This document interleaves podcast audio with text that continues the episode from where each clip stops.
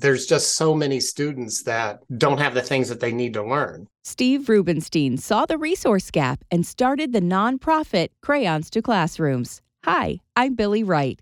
Crayons to Classrooms operates out of Dayton, Ohio. We focus on schools where a minimum of 60% of the school enrollment needs either a free or reduced price lunch. Teachers are invited to come browse for items they need for their classrooms, along with essential resources for their students. When they leave here, they're leaving on average with around $700 worth of material. Steve says donations are growing, and that's a good thing. However, the need now turns to where to keep it all. We function and operate very much like a food bank, only we're distributing these learning materials.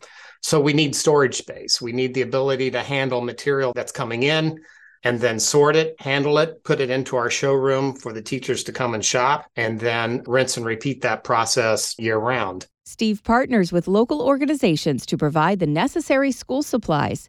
He sees the great need all over the country for free educational services like the ones offered through Crayons to Classrooms. Teachers spend a lot of money out of their own pocket to provide for their students. And it's really one of the few jobs in the country where you're asked to provide the things that you need in your classroom. And it's doubly challenging when you are dealing with an economically challenged population. We're trying to help them stretch their dollar. He recognizes the struggles some teachers have each school year. Just think about being in that situation yourself, and you've got 20 students in your classroom that don't have the things that they need, and they're looking to you to solve it. Teachers help their students show their gratitude for what Crayons to Classrooms does.